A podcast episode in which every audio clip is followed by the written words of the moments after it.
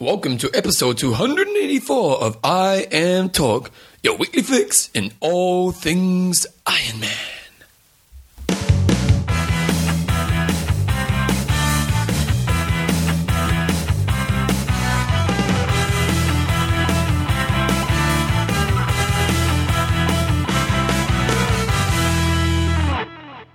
Alrighty, guys, welcome along to episode 284 of I Am Talk with Coach John Newsom and Bevan James Oz. How you going, mate? I'm good, Bevan. Are you? Um, I'm pretty good. It's pretty warm here this morning, isn't it? It's Norwest. It's Cup Day. It's Cup Day. It's a big races day in Christchurch right now, and I always love Cup Day because at the beginning of the day, all the girls are looking beautiful, and at the end of the day, and it could be exciting today because it looks like there's a potential for a little bit of rain, possibly. which means what? Body paint starts coming off. John just goes at the end of the day to the races. I'm Talk is proudly brought to you by Coffeesofhawaii.com. for the tastiest. If you're heading into winter right now, it's the best drink to be having. It is. Athlinks.com We're going to be telling you about what what the uh, what is it RPI, RPI. stands for this week. It's pretty cool. and Extreme Endurance. And, uh, your lactic buffer for endurance athletes. There we go. Okay, team. In this week's show, we've got some news. We've got an age group of the week. We've got um, what else? We've got we've got website of the week. We've got questions and answers. It's a traditional show, isn't it, It John? is. That's right. No interviews. No interviews. Just Do we have an interview next week? Have we? I don't know because I'm away next week. Okay. Glad we've established that now. I'll get onto it. We'll sort it out. Uh, We'll, we'll figure it out. Okay, first of all, we had the ITU World Long Distance Championships last weekend, John, and there was a bit of controversy. Bit of controversy. The swim got cancelled. So what happened there? Because I was reading up on it, and they're saying that water temperatures of 17 degrees centigrade, um, that's not that cold. No, I think it was a combination, by the sound of it, of cool temperatures, air, air temperatures, and cool water temperatures. And I What, what, what do you mean the air temperatures? Why would that make me want to not swim? well, I guess if you're coming out of the swim cold, and you, if it's a nice warm day, then you're going to warm up okay. But if you come out of the swim, you know, freezing, and then it's freezing outside, then you're not going to warm up, and then you're going to have carnage. The question is, is 17 degrees Celsius? No, no, we, I mean, 17 degrees Celsius. If, if that's what it was, that's fine. Well, that's what that's what the ITU have put out in their official statement. well, it was. We swam at the weekend, and it was 16 degrees apparently in Lake Hood um, for our race at the No, I weekend. heard it was 15. Okay. Yeah. Yeah. yeah. So that was that was pretty cool. Chill, chilly, but it still would have been fine for swimming 4K. I think you would have been pretty cold. You would have had those ice block ice block feet coming out. Yeah. But but as I said, if it's warm when you get out. You can deal with that and you can work it through. But if it's uh, you know it's ten degrees centigrade when you get out, then you're just going to freeze all day. I think well, what I'll be interested to know is if you simply have a rule. So they say right, if it is X degrees, the swim gets cancelled. So there's no Well, I think that's the thing. I think the ITU do have a set of rules, and, And, uh, when they've come out, they've just said that you know under our conditions we could not run the race. And that, Mm. You know, so obviously they have pretty strict set of rules around what they will and won't race in. And so, so I think you know you can't go bagging the race director because I think the, the rules are in place, and if that X happens, you're not having to swim. Yeah. But I, um, you know, so what happened was uh, the swim got cancelled, and it was a bike run. So, So they didn't do a duathlon, didn't do a, a, run bike run. no, and again, this seems odd to me that they don't Hmm. do that because surely it would make sense, and it would be a much fairer race if you did it as a duathlon. Um, so Why? Why? Why? Why would it be a because fair race? you- you're out there and well, it's a different to- sort of race. You know, you're out there and it's a pure time trial. You've got no idea where you're at, um, especially for the age groupers. For the pros, I think it's a little bit different because they're all starting fairly close together, and so you come for, for that distance of race, you sort of know where you're at, um, and it's only five second gaps. I don't know. Is that how they started it? Yeah. Okay, five So seconds. I'm, I'm guessing there's say I don't know 50 pros or whatever. Yep. So there's not a huge gap. Well, you know roughly where you are. Whereas the age group is probably just going to be spread all over the place um, and much bigger fields. So you're really hard to know where you're at. So I just don't understand why you wouldn't have it as part of your contingency. Say right, well, if, if the swim gets cancelled, it's a 10k 10k run. Uh, we probably still need to start in age groups, but Yeah, you know yep. you're racing your age group 10k run standard bike and you maybe shorten the, the second run a bit because you couldn't go increasing the run massively because people mm, you know would pull up the call that they're not quite ready for that but that would seem like the most logical choice and I think what these races do, and they may be doing it, I don't know because I didn't look into it, is, is have your contingency plan up and out there. So, for example, with my race in Pegasus, on the race manual, I have the exact contingency plan. If the swimmer gets cancelled, this is what we're doing. If the swim and bike have to get cancelled, this is what we're doing. And so you know, there's no argument. You know, you, this, this is what's happening. And uh, so really disappointing for the guys that have trained up for that but maybe, in fairness, have we actually checked out to No. see if they have that? Maybe No, they do. maybe they do. Yeah. But um, the people that are, going to the race, it's their obligation. They should be finding out information. So very, very disappointing. Yeah, but it's interesting. People generally think when it comes to racing. You get the Totally. annual person who'll read the whole manual, but most people get enough to know what they need to know. Mm, You know, so So very disappointing. Um, I guess there was always that risk when you're running a late season race. It's going to be cold. Same thing with the 70.3 when they have the 70.3 worlds. Chances are it's going to be very very hot. So you got to think about factor those things in when you're. Uh, although you think you're in Vegas at this time of year, Who knows? I don't know. because Vegas Vegas is pretty well. warm. Who knows? November. Who knows? Yeah, yeah, I don't know. Anyway, Okay, well, Joyce good news is good Joycenator took it out. see, we, we, uh, Katie, her sister, wanted to instigate the Joyceatron instead of the Joycenator. But Oh, why? I don't know. She just liked the Joyceatron. She was sort of doing the robot walk and stuff. And, uh, Oh, and Joycetron, But, Joycetron. but, but Joyce didn't like it, so we'll go with Joycenator. She took it out, and uh, good, really good race for her because uh, you know you got the third and fourth Kona finishes there going head to head, and so the, the the caliber of the field is uh, is very high. And Joycey rode a 333 and then she ran a 159.30. So um, close racing, but she took it on the bike and she had a finish time of 5 hours. Well, 34, actually, 15. Carolyn Steffens, I think, was first off the bike, but she didn't finish. Oh, yeah, right. yeah. I'm pretty sure she came off the bike first. Yeah. I think it was Carolyn Steffens. Came off the bike quite far in front of everyone, and she dominated Dojo again. Right. But then uh, didn't end up finishing the race. Oh, I didn't. Mm. I just see. I'm doing what Macca says not to do. I'm just looking at results. Ah, don't do that, John. Do your No, P's. I, I didn't sit there and watch the race for five hours I did long. just just so, so I could give you a little gem there, John. So uh, another title for the Great Britain athletes. Uh, Leanda Cave was second. She was uh, about four minutes down. Lost basically all of that on the bike. Their run times were almost identical, only ten seconds uh, splitting them. And Meredith Kessler was in third place. So Uh, I almost wonder if these bike spots are wrong because I, I think Meredith Kessler got off the bike in front of those two. well, the thing is, she, she she may well have done, but she may have started two or three minutes in front of them. Oh, Um, okay. So, this is clock time. Yeah, okay. is- yeah. you know you don't know where you're going to finish. So Yeah, first okay. over the line may well have not been. First I'm loving that both the winners are I am talk listeners. Repstar. Oh, right, Rapster. Yep, Yeah, yep, yep. Repstar. The, on the male side, Repstar took it out. He took it out in a time of 5 hours and 15 seconds. Good two and a half minute lead over um, Joe Gambles, but good solid race. 309 on the bike and 149 on the run. Uh, Joe Gambles was, as Bevan said, uh, just just about three minutes back, and a good battle there with Sylvain Sudrie in third place. So pretty close racing. You know, only five minutes covering the first uh, four athletes. Now, do you think, oh, like, we, I, I don't know, I didn't do these, this amount of P's, but do you think that um, they went, how'd they start at the slowest to fastest? Uh, I don't. I, I, I don't know. And it how'd was, they just, rank it was five, five second gaps. So I- Was it I- based on name? Was it based on. Who knows? I think probably the most surprising result out of here for me was uh, was Michael Raelert. You know, we we're sitting here last week Oh, expecting true. him to just to, to Where crush he? everybody. He's down in uh, sixth place.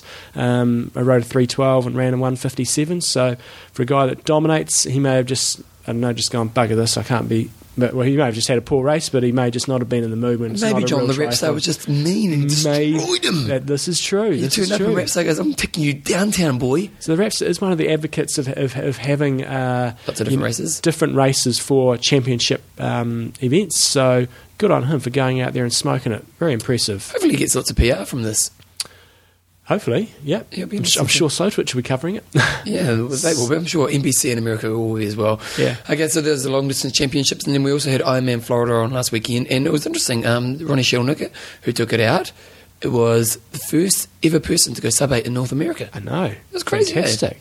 Uh, it's and it's sub sub eight is is always impressive. Smoking. Always impressive. Obviously, you've got to have a course that, that's suitable, Yep. a fast, um, generally fairly flat course, or a bike course that's um, yeah favourable for going fast. But the most impressive thing is when people do it solo, and uh, and that's really what he did. Uh, by the look of it, it looked like he had some some good help there on the bike. They had a little group going. Um, he was uh, so he rode a 419. Frank Vytrisal, uh, who's the 45 year old pro from uh, I'm pretty sure it's from Germany. Wow. You know, they had a good solid swim, 51 minute swim, and then rode 419. I think there was maybe one or two others in that group, and then uh, and then Ronnie Schildknecht got off and, and ran a 243 for 759.42. 242. So pretty close going. You know, would have been. That must be the most amazing feeling. You know, as a pro athlete, athlete winning a race is pretty cool, but to turn up the finishing chute and to see you're going to get under that sub eight would just be like I remember getting under sub nine.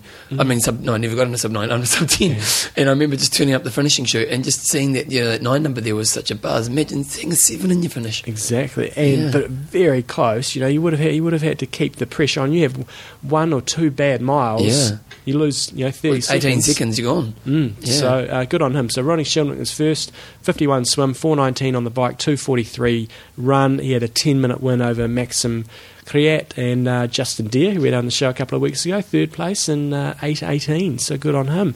But uh, The other big news is it sells out in 16 minutes next Yes. year's race. So next year's race, they put it on the internet and it sold out in 16 minutes. yes, madness. So I think. Uh, So what's the trick? You just got to have lots of people trying for you. Well, I think you either got to be that, and you've got to be logged in. I think to your athlinks, not your athlinks, your Uh, uh, athlete.com or something. active.com. You've got to be ready to go, ready to push the buttons. But I, from from what I've heard, like with my Ironman Melbourne and stuff, it sounded like most of the people that wanted to get in got in. Like if you're onto it and you were there at twelve o'clock or whenever Yep. it opens, you know, you- you're onto it. Sounds like at Should- staff, it helps as well. Because I spoke to a few people who had quite a few staff, and the whole staff were basically ready to go. Exactly. So it definitely helps. Have, if you've got a few employees on the girl side of things, what happened? Uh, no, we had another course record, and obviously that sub sub nine was obviously course record because it was the first time anybody's been under eight uh, hours. Jessica Jacobs um, ripped it, and uh, she swam a 102. So you're giving up a lot of time when you swim a 102 to be able to go sub nine. But she rode at 453, which is very impressive, and then she ripped a 253. Wow. fantastic run! I mean, that's you know, obviously you've got your outliers like Chrissy and stuff, um, but that is a very impressive uh, run split. So for an 8.55.10, and I don't know if it's the first time we've had a girl go sub nine in, In the North America? No, because do you count Kona? yeah, of, obviously you do. Yeah, so it's not because Chrissy's gone sub nine. Did um, and I think Mary Beth Ellis went very close to nine in Canada as well. I think I think she went under nine, but regardless, awesome performance. Um, well, it's, it's, what's fascinating about it is that um, I don't even know what's fascinating about it. I, don't- I just, I just think the totally eight forgot. fifty five is fascinating. Just Oh no! awesome what I'm fascinated in right now is that we've really seen a big shift in the girls' speed in the run in the last few years, haven't we?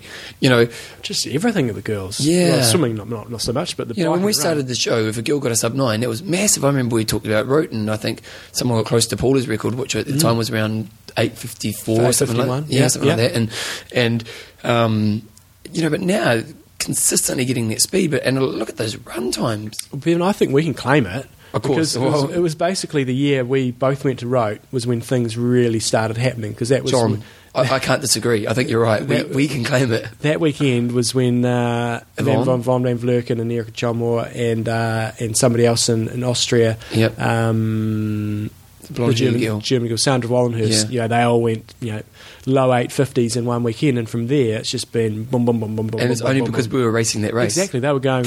We're not even those host hoax. Everyone was going, I want to hear that guy's voice at the end of the race. I want to get to the finish line as fast as possible. Problem was, I was still out there when she got in. Yes, for some time. For some time. So awesome race by Jessica Jacobs. She was first. Madeline McKenzie was second, nine ten, still very respectable time. And Sophie Goss in third and nine twenty two. Got to remember, Ironman Florida. You know this is a low point scoring race, low prize money race. Yeah. So, um, but these guys have got, I guess, the head up, uh, the jump on people for, for scoring some points for next year. It's only a thousand points, but a thousand points, is a thousand points.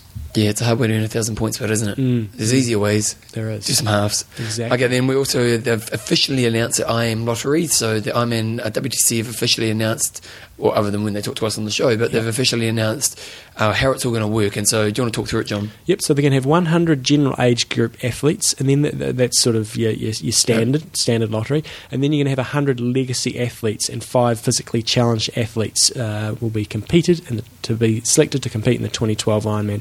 The newly launched Ironman Legacy program will grant loyal Ironman athletes an opportunity to compete in Kona at least one at least once in their lifetime. 100 legacy winners will be chosen by WTC and selected. Um, selection will be based on several criteria. To be eligible for selection, um, the legacy program, you must have completed a minimum of 12 Ironman branded race, have never started the Ironman World Champs, and have completed at least one Ironman event in each of 2010 and 2011 seasons, and be registered for an Ironman event in 2012. I think that's, that's, that's the probably the, the the one thing we didn't know was it you had to do two years of racing before you get into it. So you kind of have to be a current athlete. Yeah. And, and, ready, and be registered for a race for next year. Yeah. So that's, I guess, that's going to catch some people out who've done 12. Yeah. you know, maybe done it over the last 20 years, but maybe they've just been doing short course for the last couple of years or some halves. Yeah. I guess that'll catch those athletes out. But having said that, that's probably one way where they can delay some of these athletes coming in. So if you've got, say, 12 Oh, under your come belt. on, let's be honest. I think it's more about motivating getting people who are doing their races. Well, yeah, I know it is, but it's, let me finish, Bevan. Let Sorry, me I'm finish. going let you finish. So if you've done 12 Ironman athlete Ironmans, but you haven't done much for the last couple of years, then you see this criteria, and if, then if you do a few more the next couple of years, then you'll be eligible again. So it doesn't cut those people out Yeah. who've done it. It just means they probably have to do a few more to get in.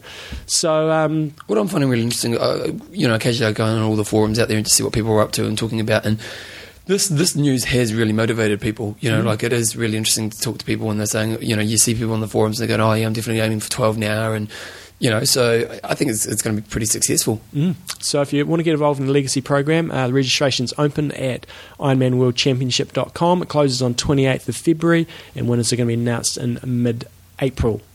I have to say this is a great thing for the sport because we've we've talked about this for years, and you know, like I've always we've always talked about we need to reward the guys who have been in the sport forever, who mm. may not ever get to Kona, you know, because just their their level of ability is not ever going to get them there. And if you've done twelve Ironman, you've got most of your growth in front of you. You know, you've done, you know, you know, it's not like you haven't tried your hardest to get faster, and sometimes you're just not fast enough. And so I think it's such a good thing because when you go to Kona, you know, like it's such an amazing experience, and, and uh, we've been there a few times now, so you know, we you can kind of get used to the experience of it, but you forget what it's like for that first timer to go there, and that whole week leading up to it, to seeing all the pros and doing all the events, the undie run, and all that kind of stuff. So, I think it's a really good thing to reward the athletes who have been in the sport for a real long time.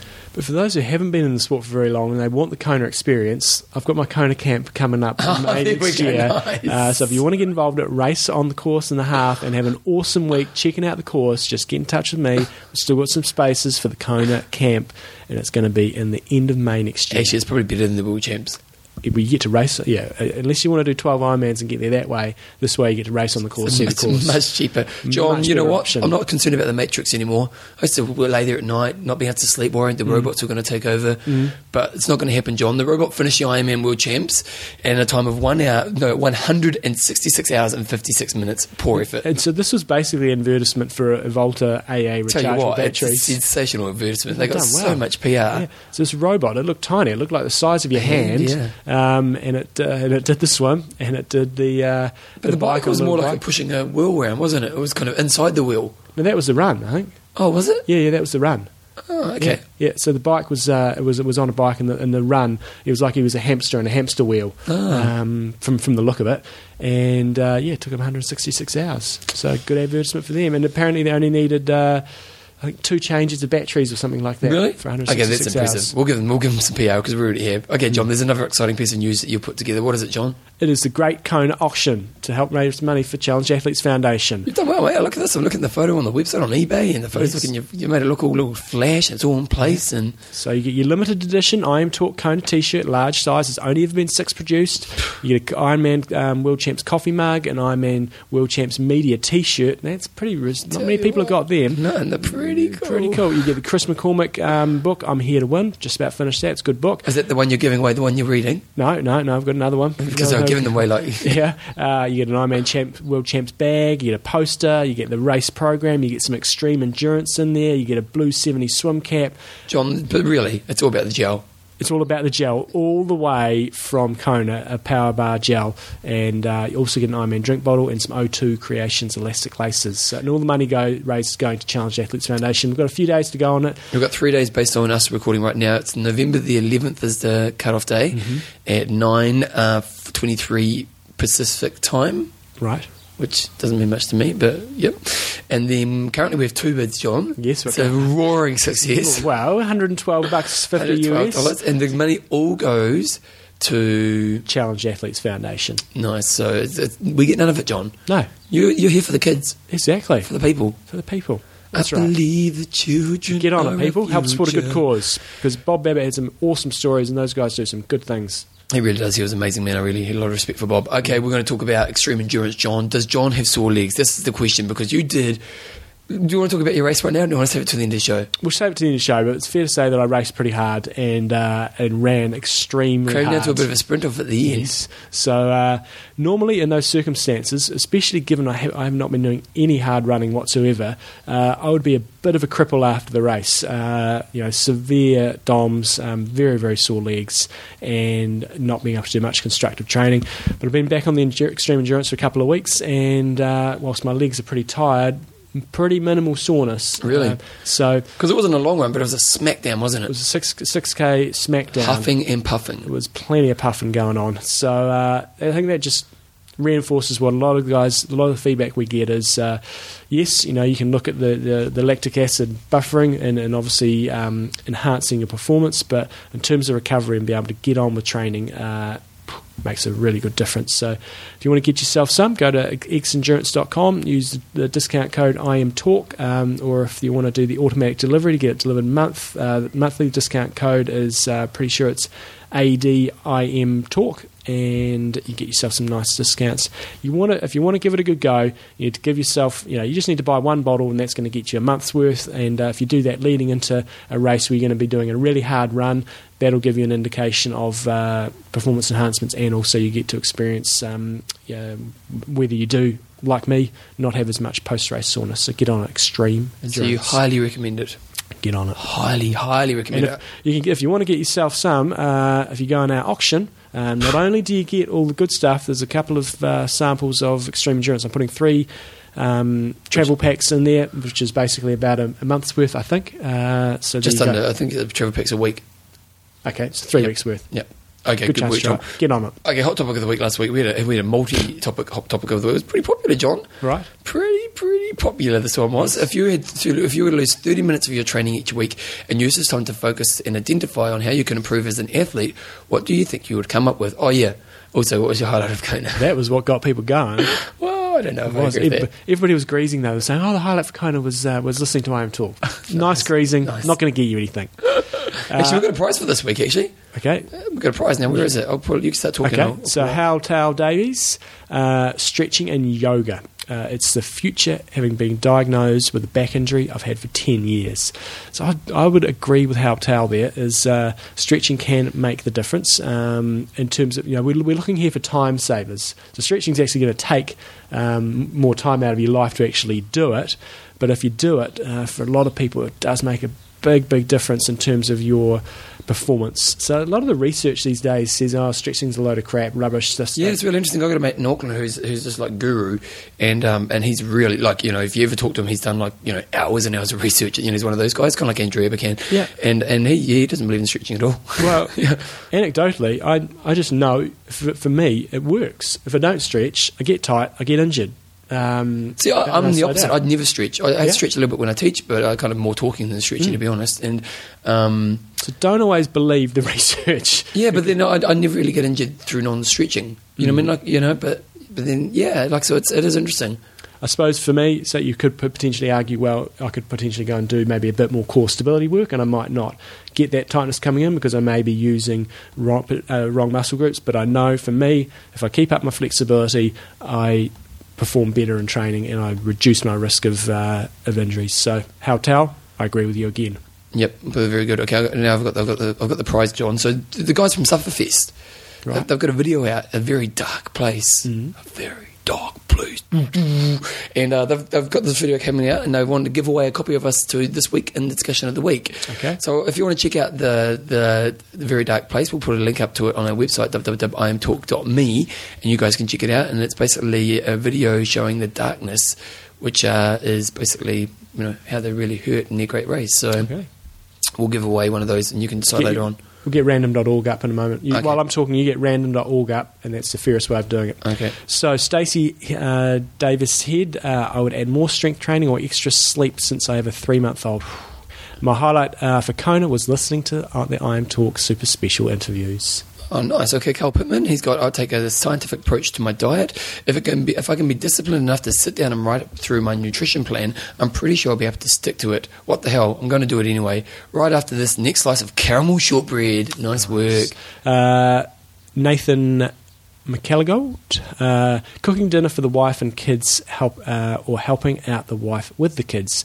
This will keep things in harmony to allow me to get out and train without too much angst. Agree with that. He's thinking about it. You know, he's thinking if I invest an extra 30 minutes with the family, I might be able to get away with an extra hour of training. Nice, good old um, Margot Southgate. Uh, strength training for me, it's well underrated. I was doing it two or three times a week for my previous PB, none with new coach in lead up, and didn't have the bike strength. Highlight was the dolphin swims under me as I headed out, and hearing them talk simply awesome.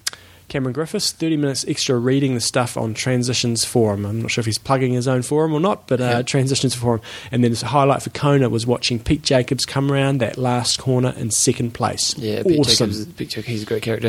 Um, Figanator, he's got used 30 minutes to identify where I could fit in another two hours. Nice. Highlight was the chat on Twitter with friends, your own commentary. He loved it, his own running commentary. Oh, nice. Okay, so my highlight for uh, for Kona, because that's what the main part of this week's discussion was all about, was uh, was probably the accessibility of the pros. The fact that we were able to go and we didn't get all the pros we wanted. because Some of them didn't reply to emails and stuff. We, But did- we, did- we pretty much got everyone. Not everyone. I, I emailed a, a fair number that sometimes didn't didn't reply. No, not many. Very few said no. They- they didn't missed reply. out. They did miss out, They missed out. and uh, and I'll remember that. we'll remember that, eh? And Eh? so I when, just you, you're getting old and your, your career's dying, you're still looking for sponsors and you want some love? Yeah. Hey, No. don't come to us then. Exactly. uh, but I think that's the highlight for me is the fact that for, for us and for the audience, we're able to get in, into the pros. You know, like if you want to to a slightly more mainstream sport, uh, the chance of to being able to do that is. Is, is nil, you know. So the fact that we can go in there and get a lot of the top ten guys in the world to come on the show and open up and talk, um, pretty, yeah, really openly, uh, was probably the real highlight for me. And on, in terms of the other side of things, uh, Sorry, I'm S- just time savers. Uh, the biggest way that I find I can save time, and if I was to spend 30 minutes um, thinking about that, would be to unplug my internet cable um, more frequently and to turn off my email. Uh, and I think having the Bevan often talks about systems, which I think is fantastic. So having some systems for your email, having some systems for saving time and for dealing with things so you become a little bit a little bit less uh, reactive to, to events and stuff. I went to a conference last week and, and you know so many people these days go on and on about being busy, busy, busy, busy, and they're constantly doing events and uh, you know re- responding to things. Whereas I think if you can have the systems in place that will deal with that and and let go a bit more with things, if you're a you know high level management and uh, and just enforce that delegation a bit more. So I think those are the things for me is, is minimizing your internet time um, and getting systems in place to, to deal with stuff that sh- probably takes a lot of time but shouldn't really take a lot of time. And so then when you can go training, you can just focus on training. exactly. Okay. So for me, um, I'll start with the more important question here. So what was your highlight for Kona then? Uh, my highlight for Kona. no, I suppose my highlight for Kona. The food, Bevan. Well, you know, like we're pretty lucky we get to do this. It's, it's kind of a catch twenty two. I came back from Kona and I had a meeting about the running business for this new girl we're looking to employ, and um, and I literally was falling asleep. Like, I was so tired. Were you so tired when you got back? I remember I had a pretty good sleep on the plane. I think I was okay. I and you got the two kids running around. You, you don't have an option of being Ah, tired. See, I don't have two kids, so I was really tired, Yeah. and uh, and and I was dying, but that's okay. So you, you did that kind of catch twenty two. We worked pretty hard over there, but it was kind of really great. I can't complain. I think you know, and, and as an athletic thing, I think Pete Jacobs was a highlight for me. Mm-hmm. Um, I think that. He's just such a cool guy, you know. Mm-hmm. Such, such the nicest guy, and he's got such great energy. And, and to see him, you know, he, he seems to have been breaking through slowly over the last few years. And, and uh, we kind of met him as he was early on in his career and wrote. Mm-hmm. And so, um, you know, so it's kind of nice to have that you know, relationship with him and, and see him kind of being successful. And I suppose Crow as well. And then on, on just the personal level, yeah, I just think it's cool when you get to sit down with, you know, we're so lucky, John and I, to actually mm. sit down in the room with someone who's such high level mm. and to kind of get inside their head on the most important week of their year is pretty cool. So that's kind of been the highlight for me. When it comes to if I were to stop training so much and spend 30 minutes actually focusing on you know, the thing is, what I tried to work on for the race I did recently was learning up a higher pain threshold. Mm-hmm. So, because I think what I, when I look back at myself as an Ironman athlete, I just kind of went out and did what I was meant to do every day without actually really setting objectives and trying to be focused on getting the most out of that session. Mm-hmm. And for this race I did recently, I really tried to before every session, stop and think about five minutes of actually mentally preparing myself for the key part of that session. Mm-hmm. So I'd actually, if I was going to do an hour run, I'd you know five minutes beforehand, I'd sit down and do some visualization, I'd do some kind of affirmation, I'd see, I'd, you know, have to recruit music that was going to motivate me at that time in the run, and I was kind of trying to learn what would it take for me to sit at a high level of intensity when it came race, you know, race day. And to be honest, I, I think that's the thing that really helped me. So to kind of go more down that path would probably be, you know, making Having, sure having the vision. yeah, and actually putting time aside before the session to make sure you have a quality session. Because I think a lot of athletes out there just have the session, mm-hmm. and they the quality is the first thing that gets dropped. Mm-hmm. And you know they think, well, it's okay. I got out there and did the three hour ride, but if it's just a three hour average ride, you're not getting as much benefit if you were to get a three hour, you know, with your main sets being really high quality, mm-hmm. and that's what's going to progress you forward as an athlete. And so. But that stuff's the mentally challenging stuff of the sport, especially if you've, you know, when you knew getting out the door is hard, but when you've been doing it for a while, getting outdoors not hard, and so sometimes that becomes a restrictor because you're getting outdoors good enough. And so for me, I found that was really valuable. So, what's this week's discussion, mate? Well, I don't know if this has been Oh, done. wait a second. No, no, the winner, the winner of the Sufferfest was So- Jay Waters. There was 29. Okay. There was 31 people there, and he was number 29, and he won it. Jay Waters. From Wellington. Yeah, and send us through a link, Jay, and we'll uh, we'll send you through um, to the guys at Sufferfest. And again, if you want to check out the video, you go to Sufferfest, and they've got a, I'll put a link to it on www.imtalk.me, and they've got a great video about the dark place. Nice. So I'm not sure if the lottery system has been done to death on forums and things like that. Probably has, who Probably cares? Who cares? So what is everybody? Uh, is everybody happy about the lottery system? And uh, if you're not overly your thrilled with it, what would you do differently? So let's come up with some solutions. Uh, if, you, if you're not happy with it, what, how how can we make it better? Don't just whinge, No. make it better. exactly Here solutions. Solutions based. Okay, here we go. There's, uh, there's some music, John. Nice.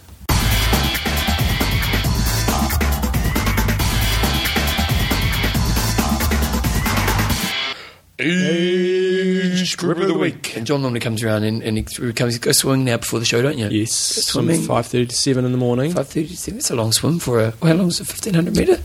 Uh, Twenty minutes. It's a long swim for a twenty minute. I only, I only get two swims a week. Got to Oh, make it count. Okay, so you're making the most of it. And he comes around, he has breakfast and grabs all my milk. He steals all my milk in my house. And today, yogurt. I Oh, do you- do you sneak a bit of yogurt I do sneak you? a bit of yogurt too. Do it on the you quiet. get that to yourself, haven't you? Just a little bit of yogurt. Yeah, yeah. Mm-hmm. I got good yogurt too. eh? I like my yogurt. But uh, today, no yogurt. There's no yogurt ever, is there? I didn't check that. I would have had just yogurt. I would have really gone for on the yogurt. No if there wasn't yogurt, no milk.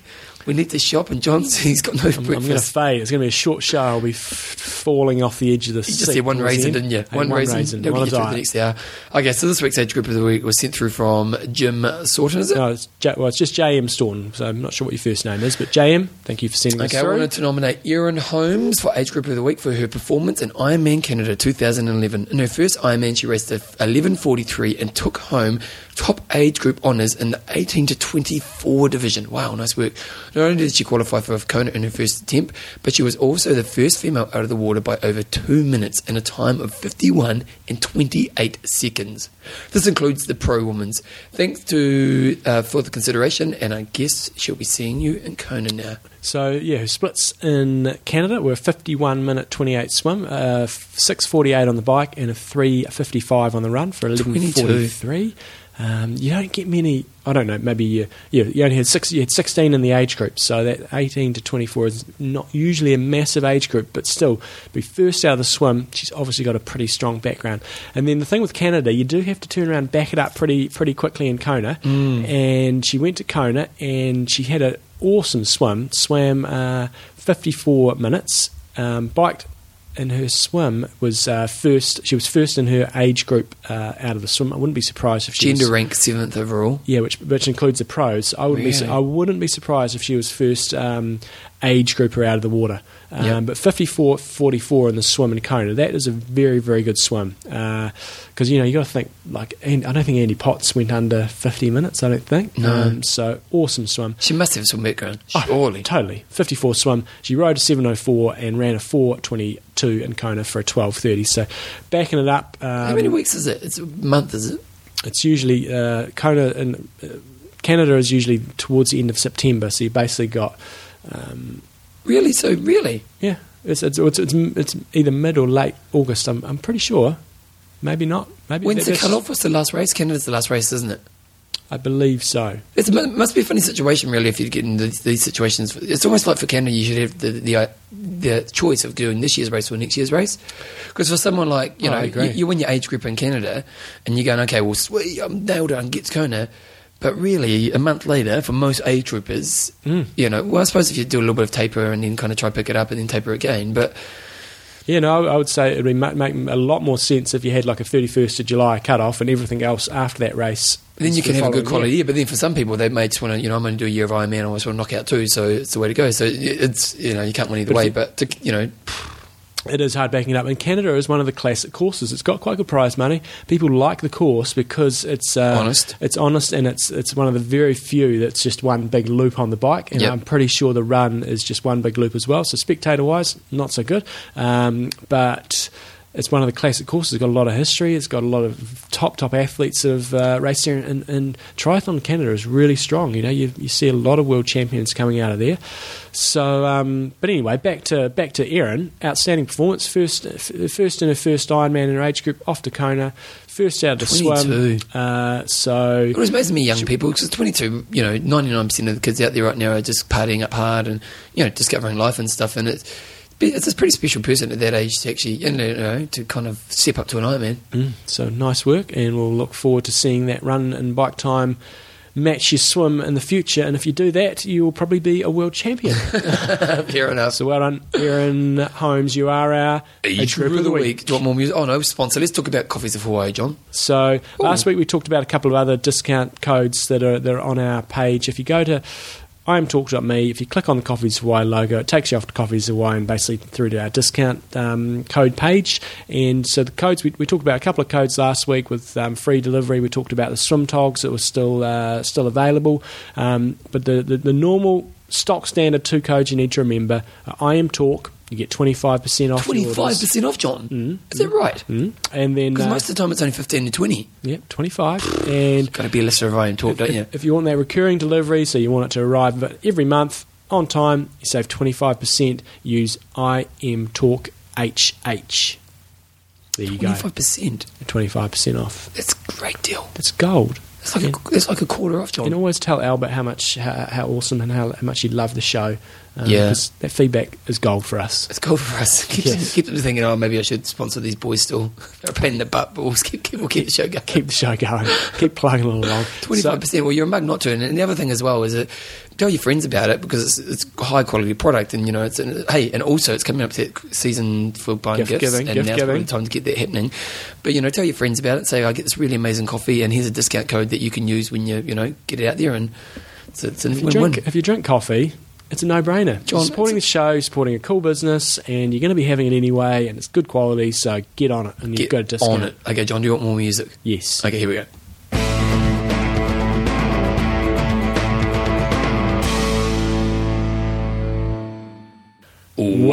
Website of the week. That was. I think that may have been the best one we've ever done. Okay, we'll go with that. We just nailed that. It, or you could go. It's the Wastwa. The Wastwa. That's what James Botel calls it because he just goes W S O W T W. Ah. well, you have to do that because that's like you have to abbreviate these things because that's a lot of typing to do. Or he could use your little typing Text edit, team, text edit, get on that. We should get sponsor the show. and just write a little thing. And You just you just go W S O T W and spell out the whole thing. Age group of the week. Actually, I'm going to put these in because I use these myself. Mm.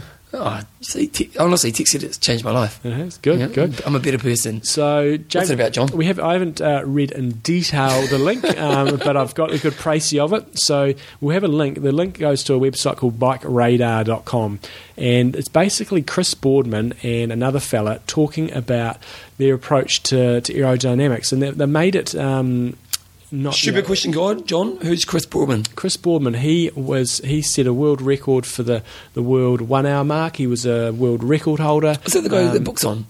No, that's Graeme Obree. Oh, but he, he also set a world record, uh, several world records. Those one hour guys are crazy. They do like 50 something Ks or something, It's, don't they? it's madness. Double disc. I don't know if they're still allowed to do the double disc wheel, but Chris Boardman was in the time.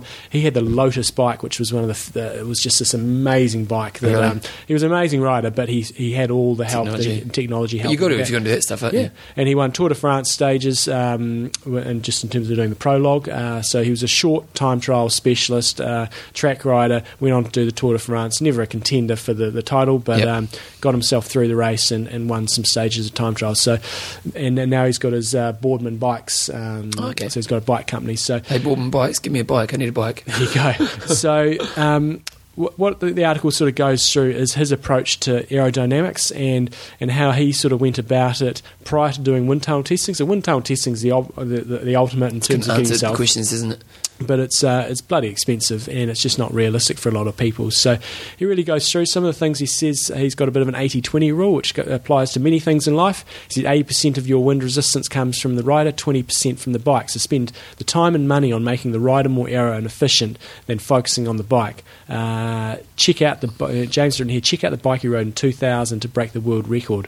Talk about old school. Yeah, Uh, looking at it now. and then he's also got uh, Phil, Phil Mosley, who I don't know anything about. He contributes giving some science based suggestions for evaluating ride positions.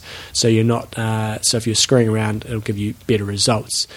So yeah, it's just got a number of different articles that James has sent through, a number of links, uh, and, basically, if you want to look at improving your aerodynamics, this is the place to go to check check check it out. Well, the thing is, John, you know, and Kona, Kona was commenting on how, you know, the sport has moved towards aero TT bikes. You know, like when I did Kona, it was probably 50 50 split. This year in Kona, I think we saw maybe two, you know, just standard road bikes with the aero bars on them.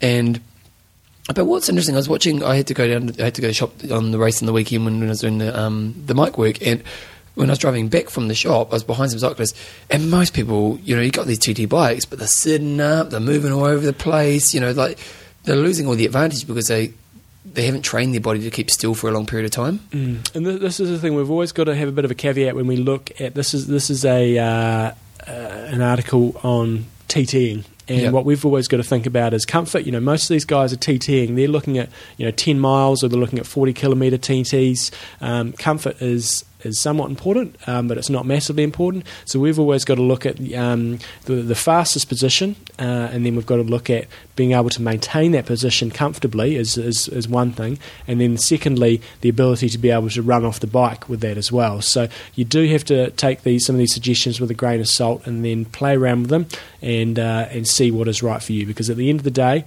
you do have to run off the bike. A couple of things here that James also mentioned. He says uh, apparently in the article, the aero frames uh, dominate. A time trial bike will save you around about 20 watts over a road bike with clip-ons at 40 kilometres an hour. Not that many of They us. actually have photos of each of the different bikes as mm. they're doing this. Yeah, So not a lot of us are going to be riding at 40 kilometres an hour for an iron distance race, but still, the TT bike is going to save you time uh, over a road bike with clip-ons. And uh, he says what uh, what to put into the, into the mal- on the Malin. A time trial helmet will save you around about 10 watts over a road helmet at 40 kilometres an hour again. So probably be a little bit less, as we sort of heard last last week. It'll be a little bit less uh, at, at lower speeds, but you're out there for a longer time. So so the gain's about the same, maybe. if you want to buy, spe- buy yourself speed, you can buy yourself speed out there. The question is, for the newer athlete out there right now, you know, we've got you've obviously got newer listeners and newer people to the sport.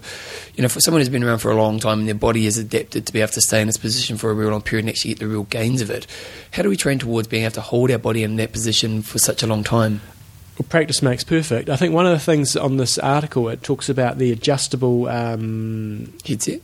adjustable headset where where you can ha- where you, you can actually move your um, down, your yeah. bars up and down. And I think that's a, the critical thing is you're probably going to need to start a bit higher and then you can just slowly work your way down. So I think that's the thing. Make uh, small incremental steps rather than going full full hog to start with. But uh, if you're not going to be doing drafting races, if you're looking at buying your first bike, and uh, these days. The TT bike is going to give you Well, even even the TT last weekend frame. was, was just like a local kind of event. Most people wear TTs, didn't they? Mm. Yeah, it's so crazy. there's a couple of takeaway messages here, Bevan. Oh, some take-home points. These are James's take-home points. Aggressive aero positions may not be the fastest when considering power output and efficiency of rider. Right. Another take-home analysis of pro bike riders gives you a sense of the variance in positions. Important as with articles to consider the Ironman dimensions. The longer on the bike longer on the bike, the small fact of running off the bike, as I said. The variance in positions is substantial and helps illustrate that there is not one position to fit all. So if you want to read the bike, uh, the article, we'll put a link on there, but it's the, the website is bikeradar.com, and then I've got a whole bunch of other stuff after that. I suppose the Um, question I have, yeah. John, is if you are doing, you know, if you're new to the sport and you're going, okay, I want an need a bike and all the rest of it, if you aren't riding the bike correctly, does it end up costing you more speed? Well, it certainly could impact your run quite a lot. Uh, I don't think riding the bike incorrectly is going to cost Like you if you're setting up, you know, like because you're going trying to go so low, you might set up more and you might kind of be moving more. Whereas if you're just on a road bike and you could stay in position for longer, you may actually ride faster over the period of time because because you know it's like every time you're setting up, you're kind of slowing down, you kind of sit out, you know. Yeah, I think it's just a case of just raising your your your, your handlebars a little bit further. Uh, so I think if you are new, I think you want to have a bike that does have some ability to move. So I think like the the the, the new what was the bike that everybody's raving about in Kona the Um, this should, Specialized the Shiv, Shim. yeah. I think the, the original version, the, the, the version before that, there was very little flexibility in terms of moving things about. So I think that's one thing you want to look at for a bike is you've got some variability to move things around, seat position, handlebar position. I think that's going to be really really important because everybody is everybody's bodies are quite different um, in terms of being able to yeah. get it fitting right for you. And in this, in this article, they actually show different pros and their different positions, and, and again, they all have different variances based on what works for them. So Mm. it is one of those things that you actually want to go to a good bike shop that can set you up correctly based on your flexibility in your body right now. Mm. Uh, he gave himself six and a half out of ten to get this one on the show. Well, he's made it. Made it, you made it, mate. Good work, wise one.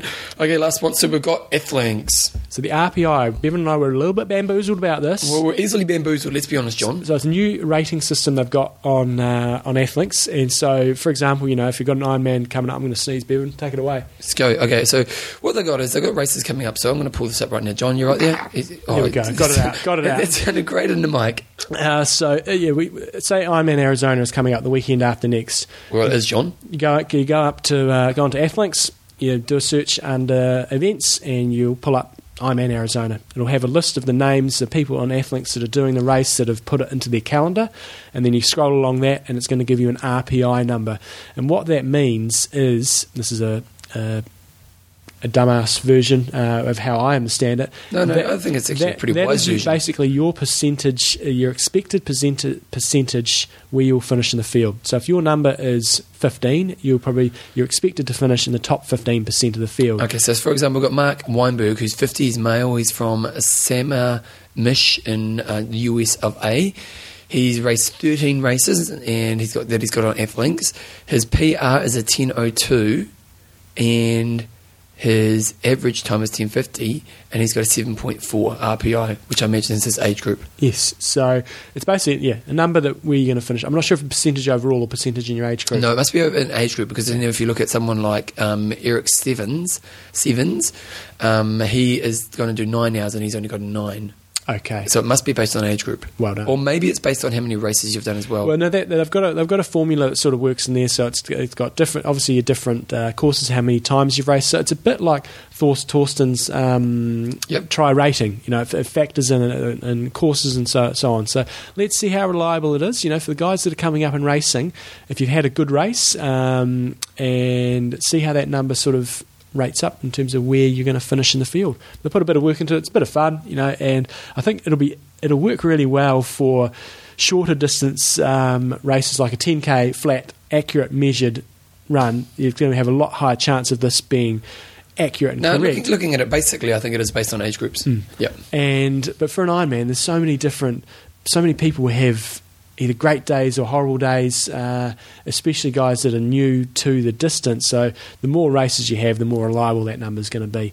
So get on there, have a look at what your RPI is for your upcoming races. It's not going to be on there for all events. You know, for like the long distance world champs last weekend, um, because people race that distance so infrequently, it's not really going to work for that. But if you've got, you know, for Ironman and things like that, it's going to work well. So get on it. If you've ever got anything you don't understand about Facebook, um, just about Athlinks, go onto their Facebook page, post a question up there, or send them a, an email, and then uh, you know, there's no such thing as a silly question, is there, Bevan? And No. just put it up there. They'll get back to you, and you'll help share the love about making sure you understand Athlinks 100%.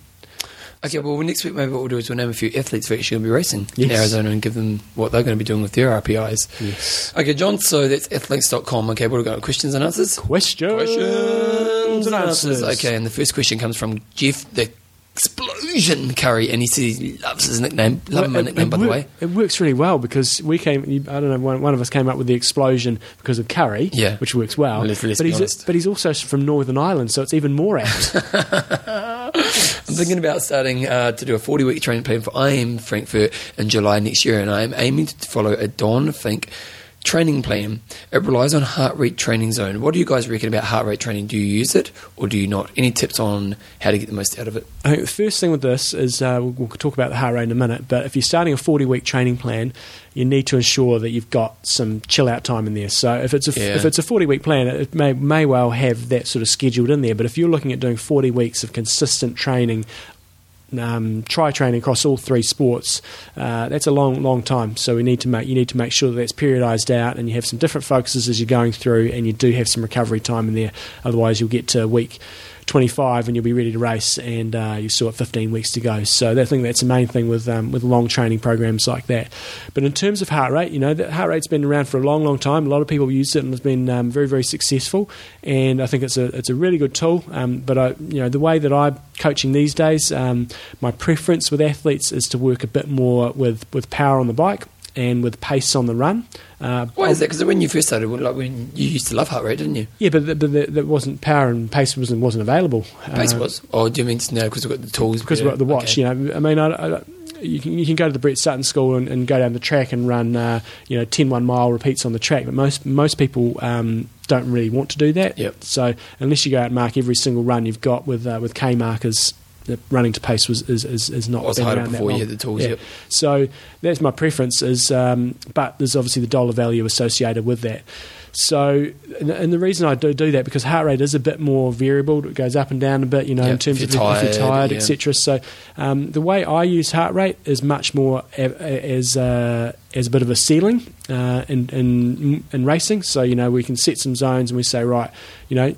Don't worry if your heart rate's a little bit low, if your pace feels fine, but you need to set some, some ceilings for that upper for the upper end. upper upper Yeah. end. So we're saying right when you're on the flat, you don't want to be going across that. When you, when you're on the hills, you don't want to be going across 165, for example, um, and setting some ceilings for that. So in training, it's still a really good tool, um, but you do need to understand that there is some variability. You know, between your morning sessions and your evening sessions, there'll be a bit of variability. As, as Bevan said, if you're tired, if you're dehydrated, there's a bit of variability. So it's a good tool, but I wouldn't use it solely as your only single tool. I'd use your heart rate in conjunction with your perceived effort and with a bit of work on pace. So if you haven't got a GPS, you're not going to be able to get pace, but you can sometimes when you go and do your track workouts, you know, don't just do them to heart rate, then you want to be doing them to pace a bit as well. How much you paying for the cheapest GPS watches now? Uh, that's a good question. I think Timex do a fairly fairly inexpensive one, and and, and I think it's a, several hundred US. Um, Yeah. So Garmin are, are more expensive than that, and Like I use my iPhone to be honest. I run with my iPhone all the time. I know people think it's weird, but you, I, I got used to it pretty quickly. And I always have my iPhone on when I'm, Yeah. and that's how I do my pacing, and it can talk to you as well, which is quite good. Yep. Uh, so practice what you're going to do in the race. Um, what you need to do with, with heart rates is obviously set yourselves up some zones, and the main thing to think about there is please, please, please do not use 220 minus your age. Um, you need to figure out what the zones are appropriate for you. The two ways of doing that, uh, going was there's a number of different ways, but the two main ways that I get people to do uh, is go get a, um, Lactate threshold? lactate threshold test. Uh, some people don't have a, a lab available to them, so that's not going to be realistic. So the second, slightly more simplistic way is to go and do a maximum heart rate test and then work your zones out off that. And I'll probably do. I think I've done that before, but I might just revisit that in in, in sometime in the future. I'm not going to put myself a, a timeline on that, but sometime in the future I can say right,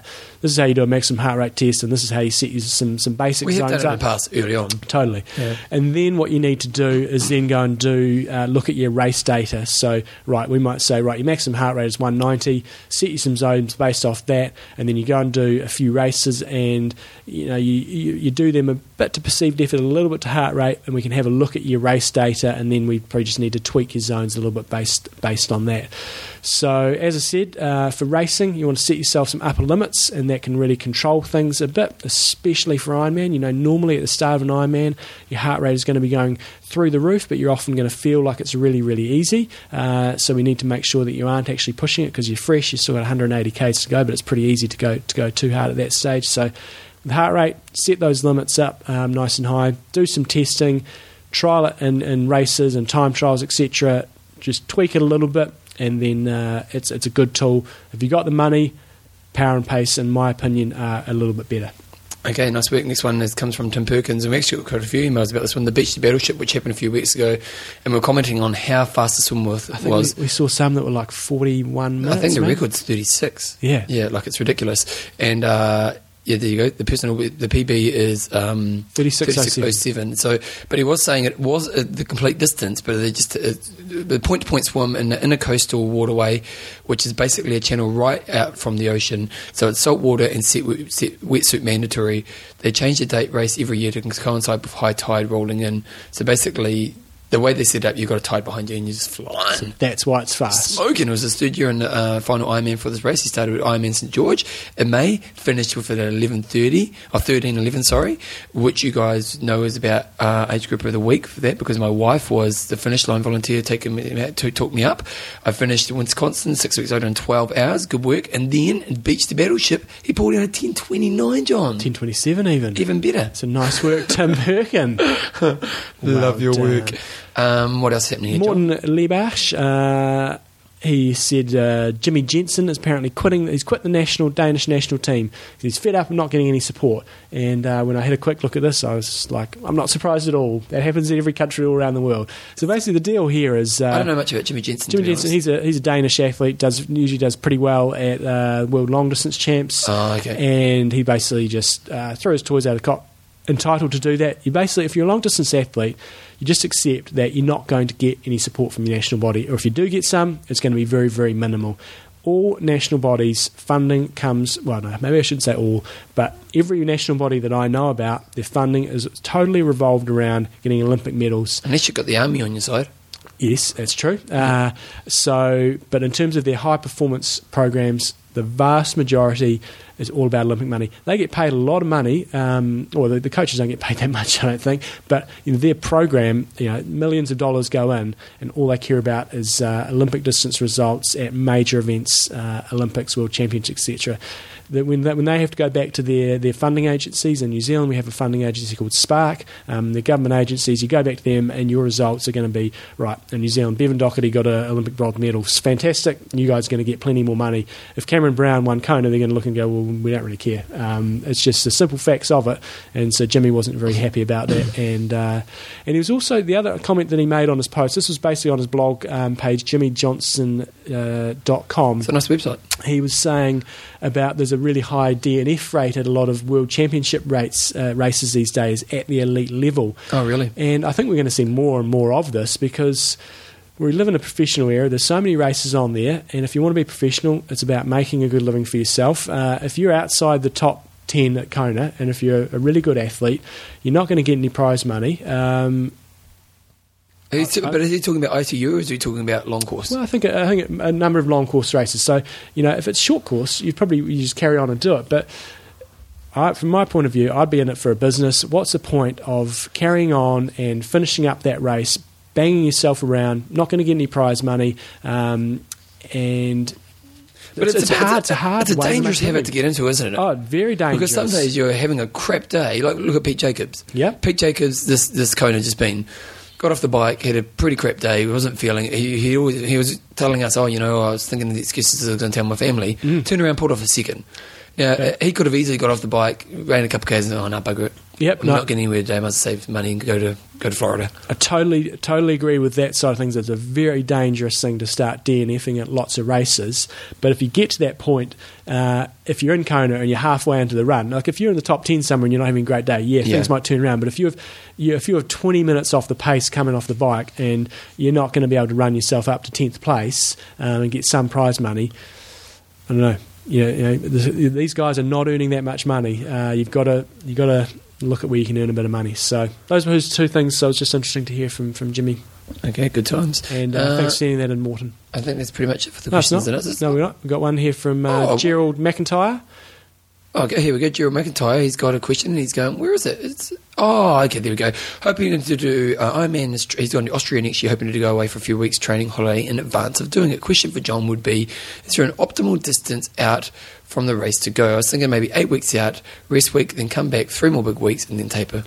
Uh, so I think we, obviously we've got quite a bit of experience with this with Epic Camp and how it works with, with different people. So I did have a bit of a think about this for, and, and I think it varies quite a lot from, from athlete to athlete Yeah. and from, from how much training you time you've got. So I sort of divided this into three groups. So I think for the for the newbie like yourself, Gerald, um, you know, especially if you haven't got a strong history in the sport, if you've been doing like short course for ages and ages, and then you're coming across to, to Ironman, slightly different story. But if you're a newbie and you know your your main limiter is probably going to be your endurance, chances are you're going to be building through your uh, through your, your build up to the race and building your volume. And uh, and so I think for those type of athletes probably doing it more like five weeks out is going to work a bit better for you because that's going to be when you're going to be hitting your sort of peak volume. So this week can be your peak volume week you come back you have an, an, easier week a couple more weeks of uh, pretty normal training and then sort of tapering off into the event I think that would work a lot better for guys like that and use it as a, a more purely a volume week rather than a hard a really hard training week.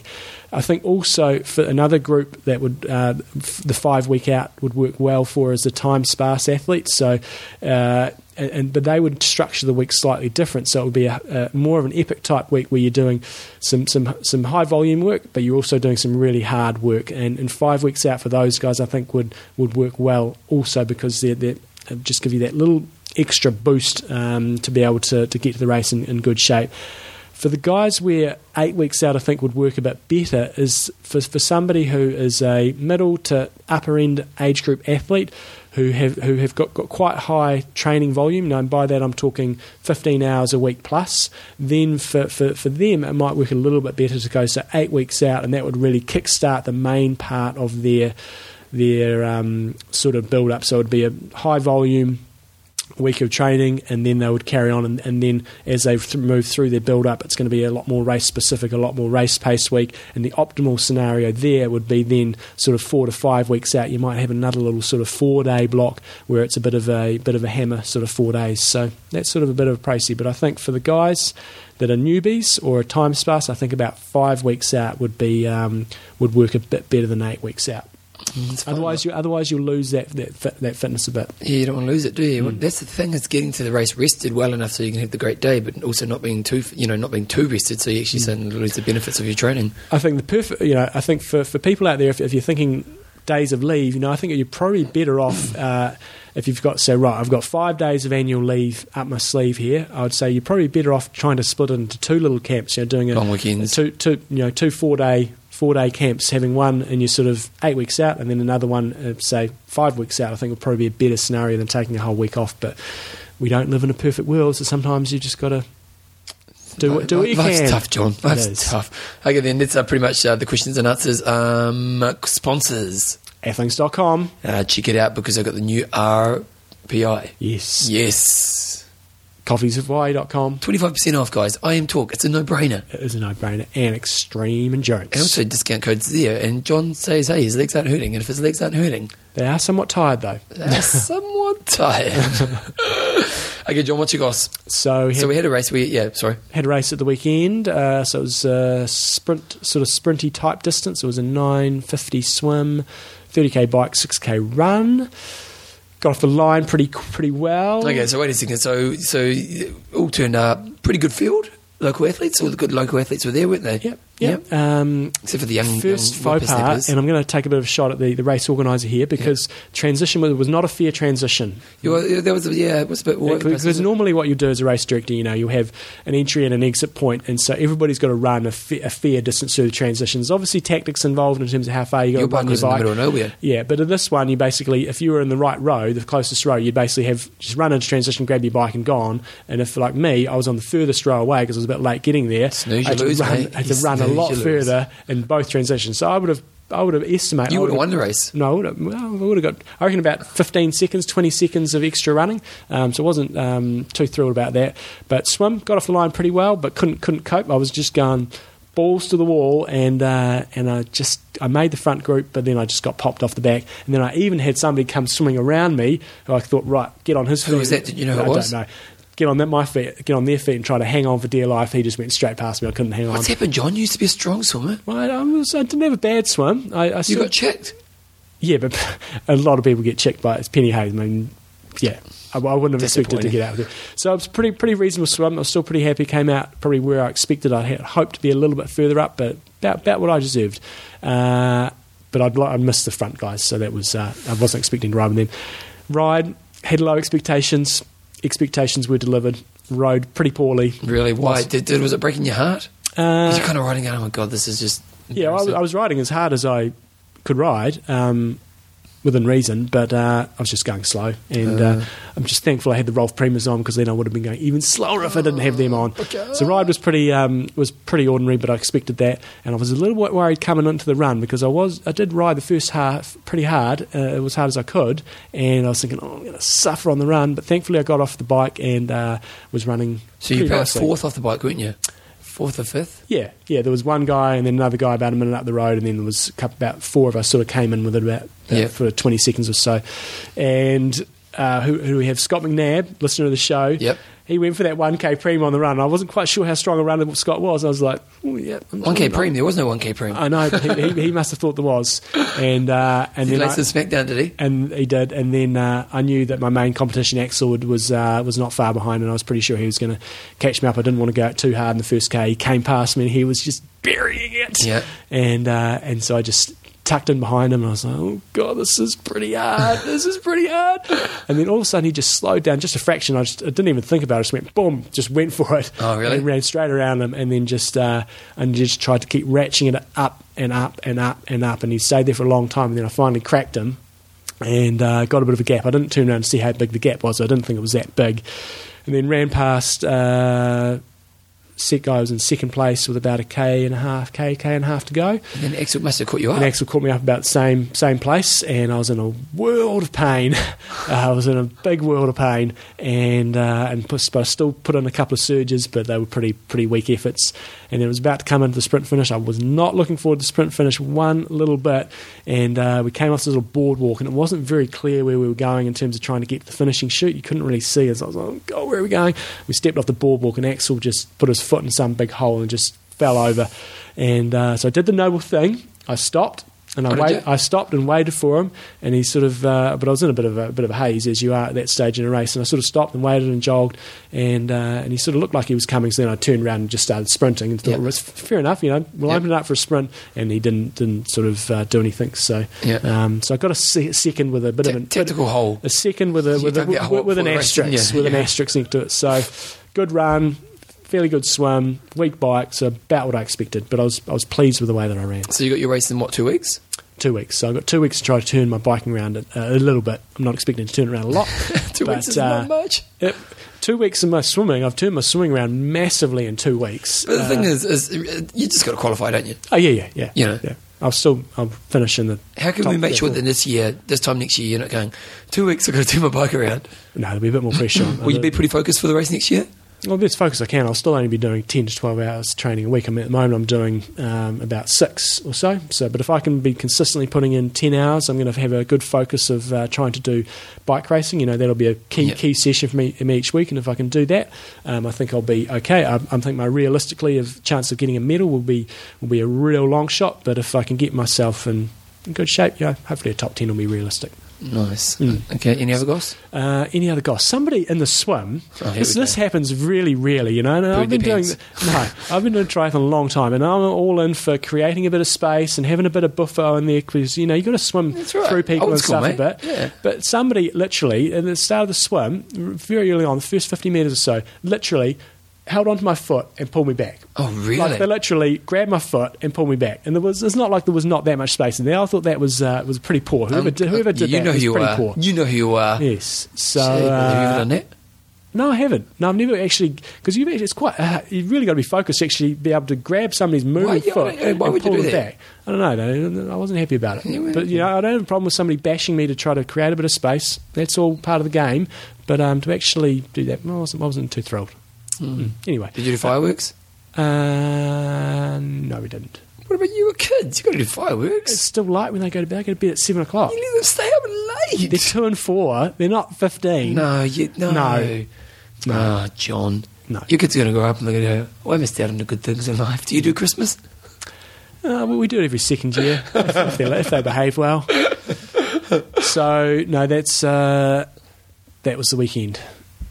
That was the weekend. tell you what, when you have got kids, I, I, I harp on about these recovery strategies everybody's got to do, Yeah. but when you've got kids, it's basically you finish and it is game on. You're not getting anything. I mean, I got to stand on the lake, which was a bonus, but Yeah. that was my uh, warm down. You got to run them out. You got to tire them. Mm. That's my strategy of kids. Like, because whenever I go to people's places, kids seem to be attracted to me, and so I always become. Adults love it when I turn up because suddenly I get the kids, and so I turn up and I get the kids, and I just got a strategy because I love I, I love kids, but at the end of the time, you kind of get to the point where you get a little bit sick of them, and you kind of want to hand them mm. back. Mm. But I figure I've just got to tire them out, so I just get games happening, man. Run, run, run, run. Okay, you're doing well. And, and they will tire out about two hours into it, and then I can sit down and con- conversate. So you had your MC duties at the weekend. Yeah, BJ, DJ, BJ was in the house. Yeah, that was all good. We had mic problems, but we kind of made it work. Mm-hmm. It was uh, it was good.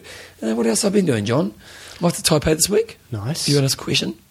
Uh, I've got, I've got a I've, uh, MC Ken, who's normally Bevan's partner in crime. He can't do the House of Travel. Triathlon Festival. Anybody in Christchurch, if you haven't entered yet, get off your butt and enter the. Tri- it's, entries are well ahead of where they, where they were last year. But if you're in Christchurch and you haven't entered yet, or you're in the South Island, get it sorted and It's help the me out. worst thing is, is, is It- it's things like really annoying. because you're kind of thinking, oh no, it's not going to go that well. And then the last week, everyone emails you, oh, can I join now? Yeah, so it's very frustrating as a race organizer not being able to plan well uh, if people don't enter early. But they're not going to, John. No, well, listen to me. Enter now. Enter so now. now we've got a bit of pressure, Ben. We've got a. f- I mean, MC Ken is is is, is solid. He's very Sharp. good, but we've got a professional coming in. to- Who's coming in? Uh, we've got Cam Harper from Auckland. He does a lot of Ironman New Zealand stuff. He I'm- works I'm- for I'm up for it. Radio Sport. He's going to be putting the pressure on. You're going to have to. There you go. Warm up my voice. So it's going to be good times. So How much you we paying have? him? Uh, oh, five thousand. Oh, really? Yeah. I only get two dollars. Yeah. Um, what else happening? I'm off to Taipei this week, which should be good. Um, my daughter's just being a really good kid. Nice. I know, but you know, it's okay when they're like five, when they say that. But when they're 14, you, you, when they're good, Mm-hmm. you get a little bit worried, don't you? And I'm a little bit worried because she's been so good lately. Mm-hmm. She even cleaned the bedroom. All right. Yeah, she's not, the, she's not the tidiest kid, my kid. Get the uh, get the private investigators out there, Bevan. Private investigators. Yeah, should. John, the other morning, here we go. Here's a moral dilemma for you. The other morning, because she she always uses the computers, and her, her Facebook was open, logged in. Mhm. Should, would you have looked in her inbox and stuff like that? You're not a friend of hers on. Oh yeah, but I'm a friend, so I can Yeah. see her f- wall. Right. But I can go deeper if I'm logged in. Ah, I probably wouldn't go there. I don't look. I don't tend to look at Belin- Belinda's emails for that stuff. Not that I just don't like. I don't like people looking at my emails, and I don't like uh, looking at others. So I would say moral dilemma. No, I wouldn't do it. I didn't do it either, but Mm. it, it is tempting. Mm. It is tempting. Mm-hmm. Joe knows my email. Joe logs into my email. I don't really have a problem with that. Okay, fine. Nothing to hide. But yeah, bought a barbecue. Nice. Bought, and John, you'll be loving me. Mhm. Well, you, Yeah, I love you, Bevan. I, I already do. because we're at Mitre 10 and, and Joe wanted to get a barbecue, you know, because we've got the outdoor furniture now, John. We've got the barbecue. You know what we are? We're the happy family. Nice. And so we bought this barbecue and That white picket fence out there is looking good too. it is looking good. We've even trimmed the hedges, so it looks perfect now. So we've got little roses on them. And uh, so we went to Mitre 10, $500, then the bottle plus the cover, looking around $600. dollars mm-hmm. And Joe was pretty keen to get it then, and I was like, oh, I hate spending money. And she's Yeah. pretty, Joe's pretty tight as well. And I go to her, and we've been looking for a little while, and you could tell, you know, sometimes you end up buying just because you're overlooking. Mm-hmm. You know what I mean? Mm-hmm. And so we are in that moment there, and, and I go, babe, why don't we look on Trade Me? She goes, I've looked on Trade Me, it's not that good. and I said, oh, well, let's just have a look. And, and there was a couple on Trade Me, and, and she was like, oh. I said, let's just wait. And if by this week we haven't got one, we'll go back to Mitre 10 and buy it. The same one with the cover and the thing was a year old, never used it five times, 375 Nice. I just saved us nearly 200 something dollars. You see, what Belinda would do in that circumstance is she goes, Right, I've saved, saved up the family $200. I can now go and do something else with that $200. Ah. Yes. so there's no real benefit. You just go to 10 and buy it. Exactly. exactly. So, So that's pretty much it. You know, any of the other goss? no, so I don't know what we're going to do next week. We'll sort something out for the show. But Well, we'll be uh, able to record on Skype. I have uh, arranged interview number one for the Legends of Oh, Triathlon it? podcast. When are we releasing? Uh, we will, I think what we're going to do is we're going to release on the first of each month. We'll generally, uh, so we'll be looking at first of December. So we're generally going to do the interview whenever. Um, I think we're doing it on the twenty second. It's not time critical, is it, John? No, but first of the month is our goal for it to be coming out. First of December. Okay. Bevan's got to sort out the website. I've, we've got it to a stage where it's going to be acceptable. Um, and Oh, the website's looking cool. Yeah, Yeah, I like what they've done with it. so Yeah. it's good times. Okay, well, let's wrap this up. Iron Russ. I mean, don't. Train hard. Trust me. Kia kaha.